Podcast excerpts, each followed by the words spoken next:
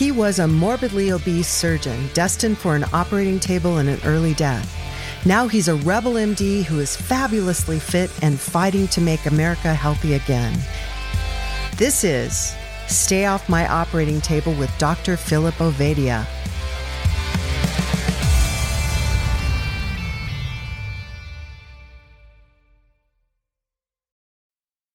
Welcome back to the Stay Off My Operating Table podcast with Dr. Philip Ovadia. I'm his uh, sidekick, wingman, whatever, Jack Heald. Dr. O, I think you are in a different place than you were the last time we talked. Traveling once again, as always. Uh, had a great, great time recording in person with you for the last few episodes. That was good. That was really fun. Uh, so you, now you're back to have scalpel will travel, I guess, huh? Correct. I'm sorry. I crack myself up sometimes. Uh, I wanted to talk today uh, about some some things that I see on your website that I personally I just want to ask about. Uh, so at, at your website, ovadiahearthealth.com, down on the bottom of the homepage, you've got uh, a question: What makes Ovadia Heart Health different? And you list a bunch of benefits that come from improving metabolic health.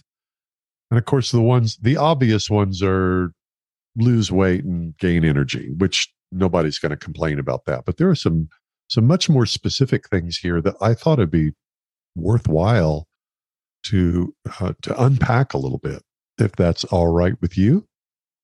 Yeah, I think that would be a great discussion point because I think that people don't fully realize the impact that poor metabolic health has on them. Um, you know, as we've mentioned earlier and many times uh, in the episodes, 88% of the adults in the United States are not metabolically healthy. And we therefore look around us and we see a bunch of people that are not metabolically healthy. And some of the things that come along with that are therefore interpreted as being normal. And so I think as we go down this list, a lot of people are going to be thinking to themselves, oh, that's just something normally that, you know, comes with age. And they don't realize that if you remain metabolically healthy, if you improve your metabolic health, that a lot of these things can be reversed or prevented in the first place. So, if 88% of us are not metabolically healthy, that's one important statistic. I pulled up the CDC's leading causes of death. So since since we know that life is 100% fatal, your chances of dying from one of these are very very high. Heart disease, cancer, uh, stroke, Alzheimer's, diabetes. Those are five of the top 10. Um, and not coincidentally on your list something about all of those is is listed here so I'd like to start. Um, anybody who's listened probably has has heard a good bit of this, but let's let's dig into some of the mechanisms. How is improving your metabolic health reduce your heart disease even after you've had a heart attack? Yeah, so you know we know that the primary uh, event that leads to heart disease, atherosclerotic heart disease, you know, buildup of blockages in the arteries, is inflammation uh, and damage to the blood vessel walls uh, that occurs from poor metabolic health and the resulting, you know, elevated sugar levels in the blood, elevated glucose levels in the blood, uh, which are directly damaging to the wall of the blood vessels. Whoa, whoa, whoa! So there's two things happening there. I just want to make sure you don't go you're you're the expert and I'm the dummy. So so you've got inflammation and excess blood sugar, both of which damage the what the arteries leading to the I mean the the veins, vessels leading into and out of the heart. Am I?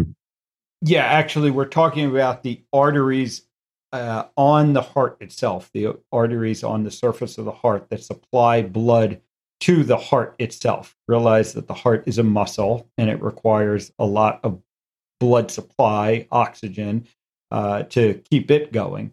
And so the there are blood vessels, uh, arteries, you know, the, called the coronary arteries on the heart itself uh, that can is, is the primary uh, place where you know this damage occurs and these blockages build up uh, that ultimately end up leading to heart attacks. Oh, and the first, you know, okay, so the heart is a pump, and the the fluid that it pumps is blood, but the fuel that it uses to to run comes also from blood, not the blood that it's that's inside the chamber that's being pumped, but the blood that's actually flowing into the the fibers of the the heart muscle itself. Correct. Yeah, you know, so actually okay. when, when you look at our, you know, kind of circulatory system, uh, when the blood gets pumped out of the heart, the oxygenated blood that gets pumped out of the chamber of the heart, the first place it can actually go to is to these blood vessels that supply the heart itself, the coronary arteries. So it's kind of like a gasoline powered pump that is pumping gasoline. Uh, yes, that would be a uh, a way to think of it. I'm not sure if there's actually a uh, a mechanical example of that, uh, but that's exactly it. That the blood, okay. that the heart needs to supply itself with blood. So a uh, heart attack occurs when the vessels in the heart itself, that the the the fuel line, as it were, that's going to the engine, when that gets clogged. Correct. Man, I can't believe I never knew this until now. Okay. Sorry to slow you down. Let's keep going. Yeah. So uh, again, the you know primary inciting event that leads to blockages occurring in those blood vessels are damage to the wall of the blood vessels themselves, and inflammation uh, and high blood sugar levels are two of the things that can lead to that damage. So those are hallmarks. Those are things that occur with poor metabolic health. And that's why poor metabolic health has been found to be the largest risk factor for heart disease. So I want to drill down a little deeper into the, the high blood sugar damaging the vessels of the heart. What's the mechanism of damage? Because we've we've always got some amount of sugar in our blood, right?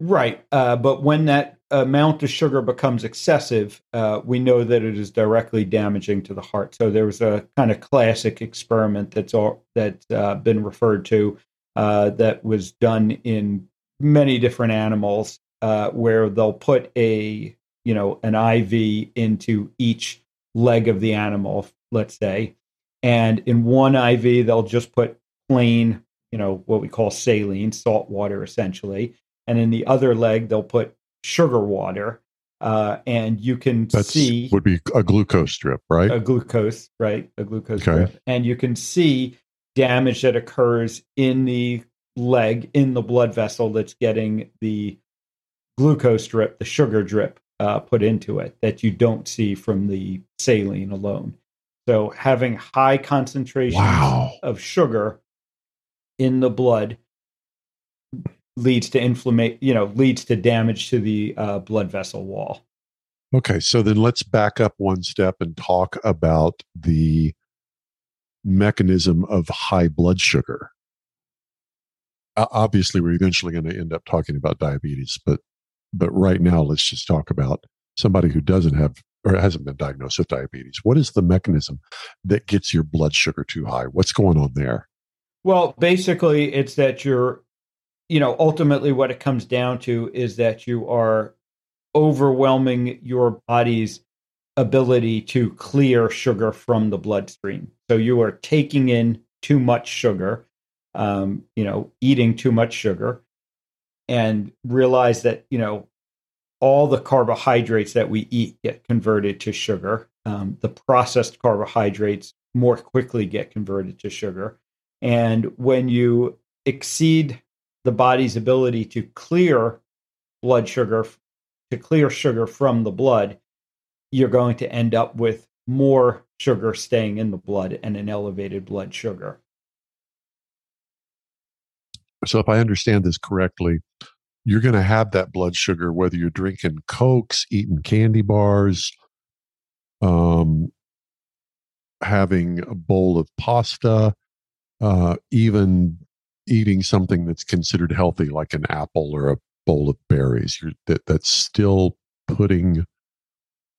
It's still starting the process that that dumps sugars into your bloodstream. Is that correct? That's correct. You know, there is some difference in you know the rate that that sugar sort of gets released. You know, uh, into the bloodstream, and that's why things like berries uh, that you mentioned, or you know, fibrous vegetables, fi- fruits that have fiber in them, uh, can slow how quickly uh, that blood, you know, that sugar gets into the blood, and you know the body is better able to deal with that in some ways. But ultimately, it's all sugar that's all going, you know, that's going to end up in the bloodstream, and the body is going to need to clear that from the bloodstream somehow. And we have a number of ways that we can do that.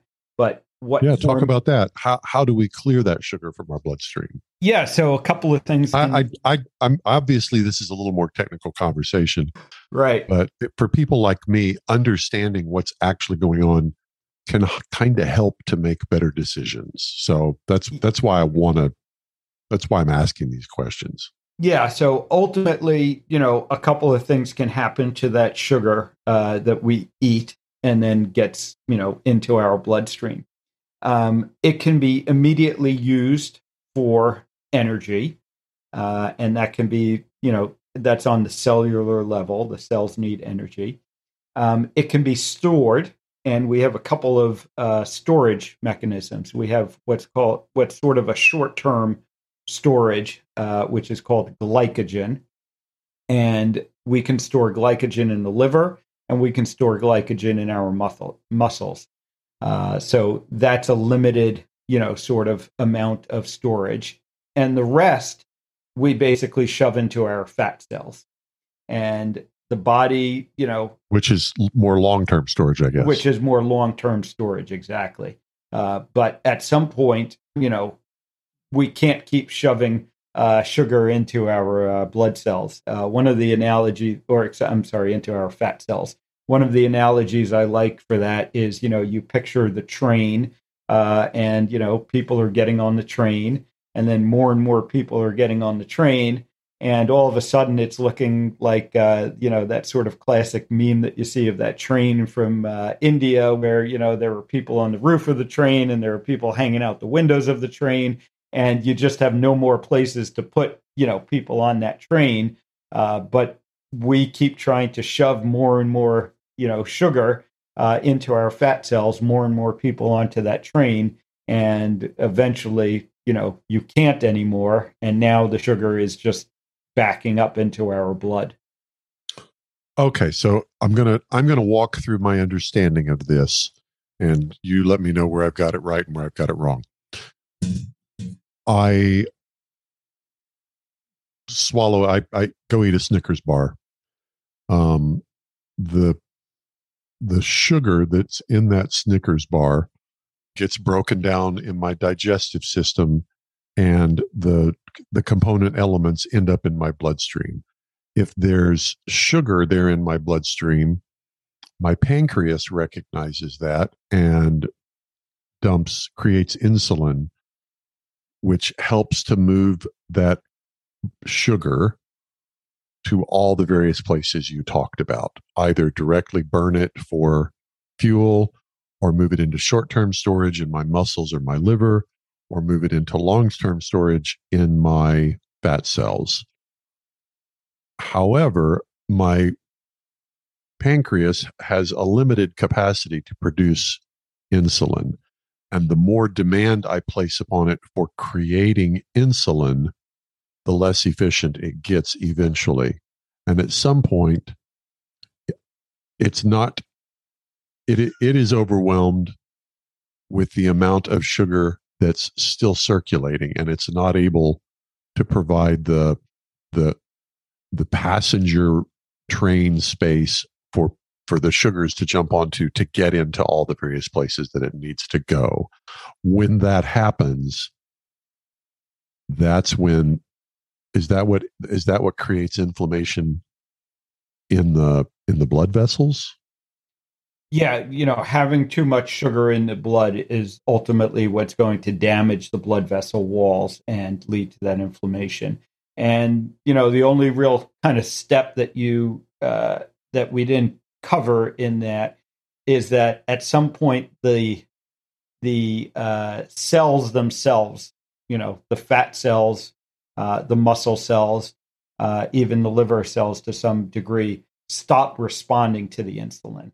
So the pancreas. Oh yeah, that's right. I'd forgotten yeah, about that. Uh, that that's where that's insulin what, sensitivity comes in. Exactly. Right? That's what insulin resistance is. Is when these cells are no longer. Re- so the pancreas is still making a lot of insulin to try and get all the sugar out of the bloodstream, and the cells themselves are just not responding uh, to that insulin anymore because they are getting too full, essentially uh, they're they are basically sending back the signal that we have no more room on the train, uh, and you know ultimately, ultimately, yes, the pancreas stops making enough insulin, and you can no longer make enough insulin. But before that, what happens is that the cells themselves stop resist stop, you know, responding to the insulin, and we become insulin resistant. Okay, so so that is one of the mechanisms of heart disease. Obviously, we're leading to diabetes as well, but I don't want to I don't want to jump on the diabetes subject yet. I want to make sure that I've understood and, and we've worked through how changing your metabolic health for the better uh, reduces your heart disease. So let's assume I've spent my life abusing myself with too much sugar and i've got this inflammation in my my cells in my my blood vessels and and my insulin sensitivity is greatly reduced. My insulin resistance is high. And i may or may not have ended up with a heart attack but i clearly am on the road to heart disease. What happens when i reverse course and start following the recommendations that you make to get metabolically healthy. Talk about how it affects us yeah, so internally. I, I think the most important thing is that we stop doing that damage. You know, it, there's still some debate about you know whether we can undo the damage that was done. Um, but it's clear that if you at least stop doing the damage, you stop causing further damage. The body does have capacity to, you know, regenerate itself in in some ways. Uh, but even if we, you know, even if we can't undo the damage that's already been done, if you've had a heart attack and there's a, you know, permanent scar on your heart, um, and a, a portion of your heart is no longer working as it should, which which occurs. If you improve your metabolic health, you get you stop doing damage to the rest of your heart. You can get the rest of your heart working better. Then you can minimize, you know, the effects that you're going to have from that heart attack. So you can improve your overall health, improve your overall heart function, uh, even though you might not be able to undo the specific area of damage that may have occurred from uh, a heart attack that you already had. And obviously, so, the sooner you do this, you know, if you get to it before you have the heart attack, uh, you're going to, you know, be able to prevent that heart attack from occurring and prevent the damage from occurring in the first place. So these are all, we're talking about things that a person can't see with the naked eye. We're, we're not talking about losing weight or getting stronger or having more energy. We're literally talking about the mechanical and the chemical aspects of abusing yourself metabolically and the and the the benefits of getting it straightened out. Um, I have one at least one more question that I want to I want to understand. When a heart attack happens, it's the the blood flow into or through the vessels that are acting as fuel for the heart rather than as the gasoline that's being pumped. Um, what what is happening in the heart when that fuel supply and I, that may not be the right metaphor but it's the best i can come up with what actually happens in the heart when that fuel supply is diminished and choked off what's going on that ends up causing the muscle itself to be scarred well th- yeah the muscle dies you know the muscle uh, that is served by that blood vessel that is blocked off now uh, that area of muscle is no longer getting oxygen. And uh, the, the medical term for it is it becomes ischemic, um, but basically it means it's no longer getting oxygen. And if that goes on for too long, ultimately, you know, though that area of muscle is going to die. Um, it's just like, you know, any other muscle in your body without oxygen, you know, is not going to survive. If you put a tourniquet on your arm and you cut off the blood supply, uh, you know, ultimately the muscle in your arm is going to die. Wow. So I'm assuming this isn't something that happens quickly. The heart attack itself, I guess, seems like it's fast, but but the but the lead up to it takes quite a bit of time. Are there signs and symptoms? Well, there can be. So there there are kind of two ways that heart attacks can occur. Uh, sometimes it's a gradual, you know, it, it's a pretty gradual buildup of the uh, blockages in these arteries, but the artery doesn't become completely blocked. And when people uh, exert themselves and there's more demand for blood flow to the muscle of the heart, um, and the blockage won't allow enough blood flow to go through it with that increased demand, uh, we oftentimes get a warning sign. That's what we call angina, where people will describe, you know, chest pains or tightness in their chest. Sometimes they'll get short of breath. Um, but uh, that, you know, that's sort of a gradual event.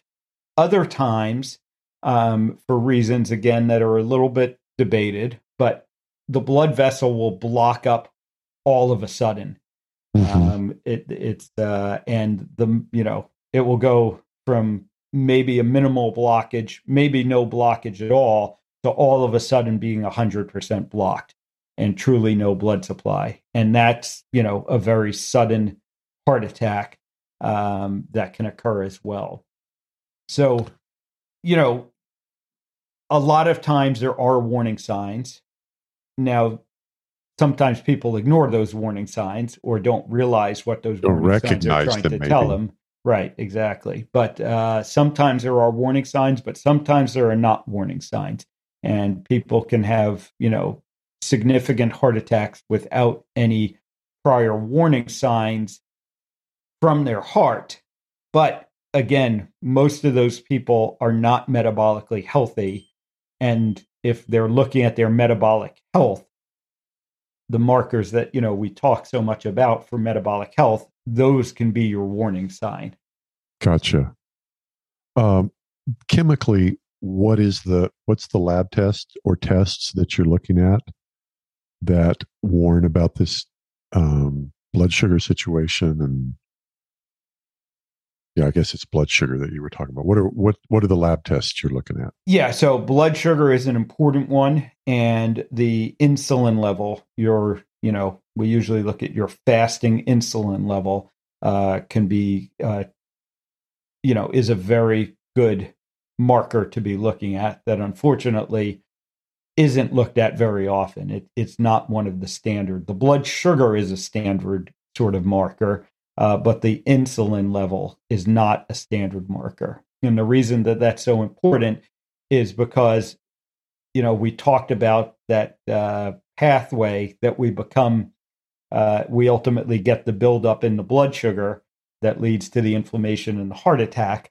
Um, but before that, we said that the cells are becoming insulin resistant and there'll be very high levels of insulin in the blood. Oh. And so if you check the insulin level, you can, you know, get warned about that process much earlier in the process. So Whereas a fasting you, it so it's a fasting insulin test? A that fasting you, insulin. You haven't had any anything in your system that would trigger the release of insulin from the pancreas for, I guess, 12 hours or whatever the standard is. So that should, if you're, if you're in relatively good shape, those insulin levels should be pretty low. Yes, they should be. Uh, so, and the num- if they're not, that means that you are in a state of insulin resistance. Am I am I stating this correctly? Yes. If you have a high insulin level when you're fasted, um, that is an indicator that your body is becoming resistant to the effects of insulin, and you are, uh, you know, you have started down this pathway that ultimately is going to lead to you having a heart attack or other chronic conditions, which we're going to talk about. Okay.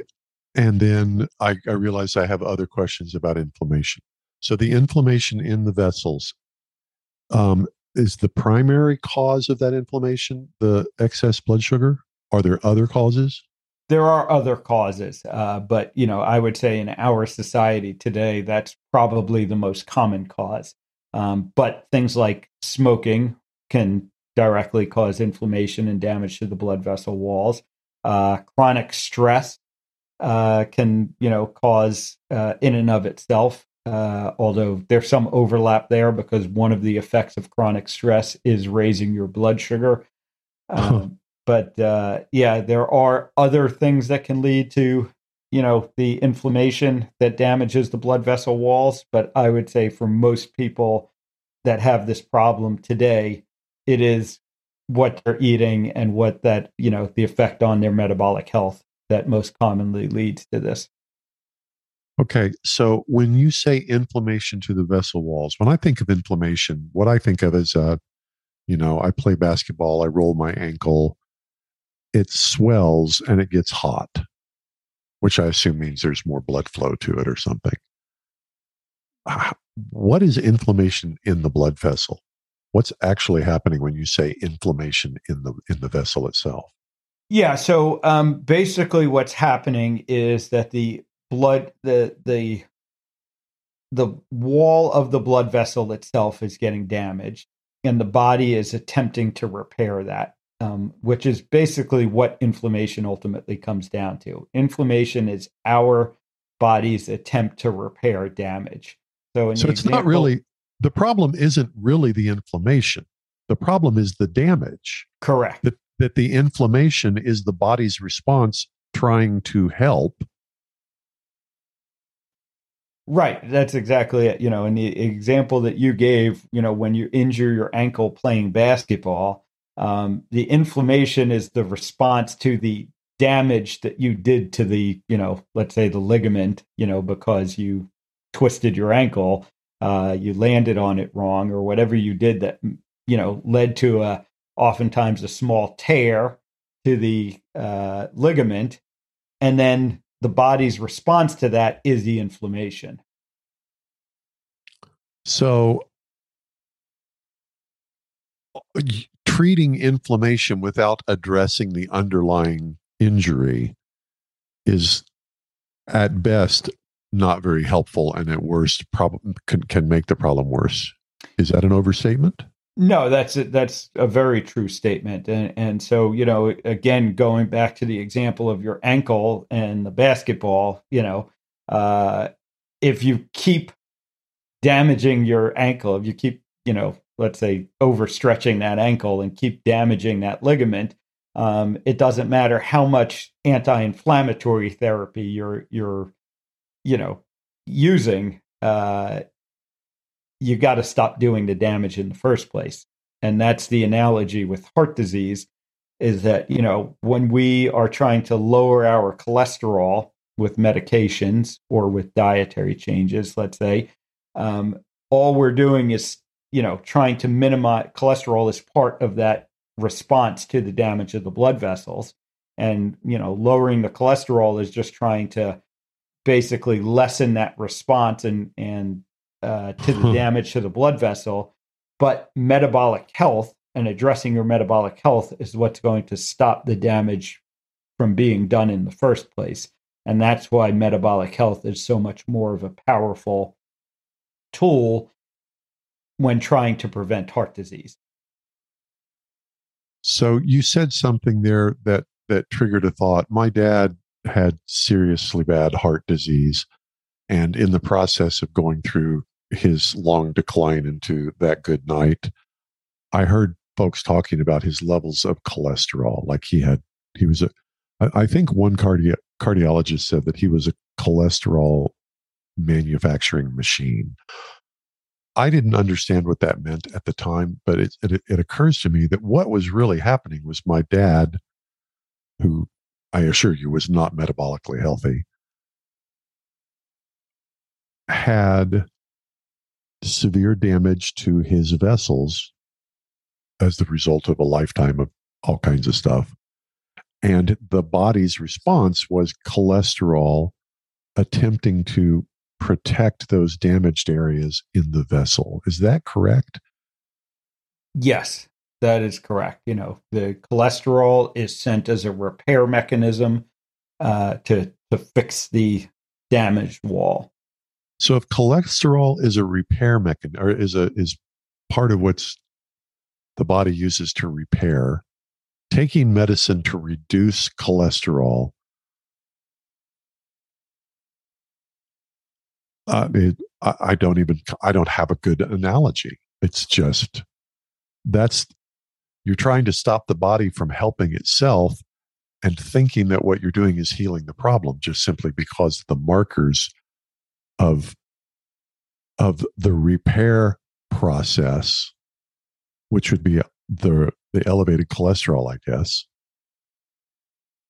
you're changing the elevated cholesterol so it's lower which if you were actually healthy, it would be, but you're not actually healthy. You're artificially reducing the cholesterol levels through chemical intervention.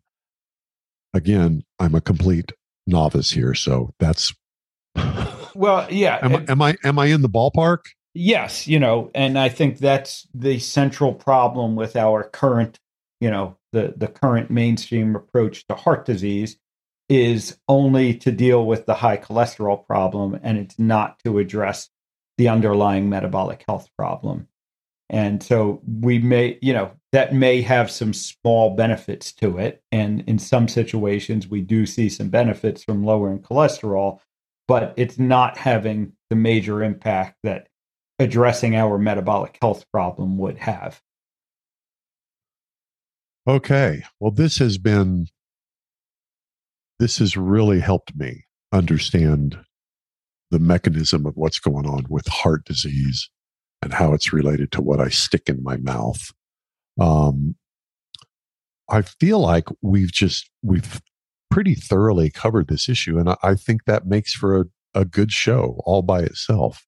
Can we talk about some of these other things uh, in the next episode? Yes, I think we definitely should. All right. Well, for Dr. Philip Ovadia, I'm Jack Heald for the Stay Off My Operating Table podcast. You can follow Dr. O on Twitter at iFixHearts and see his website at ovadiahearthealth.com. That's O V A D I A. We'll talk to you next time.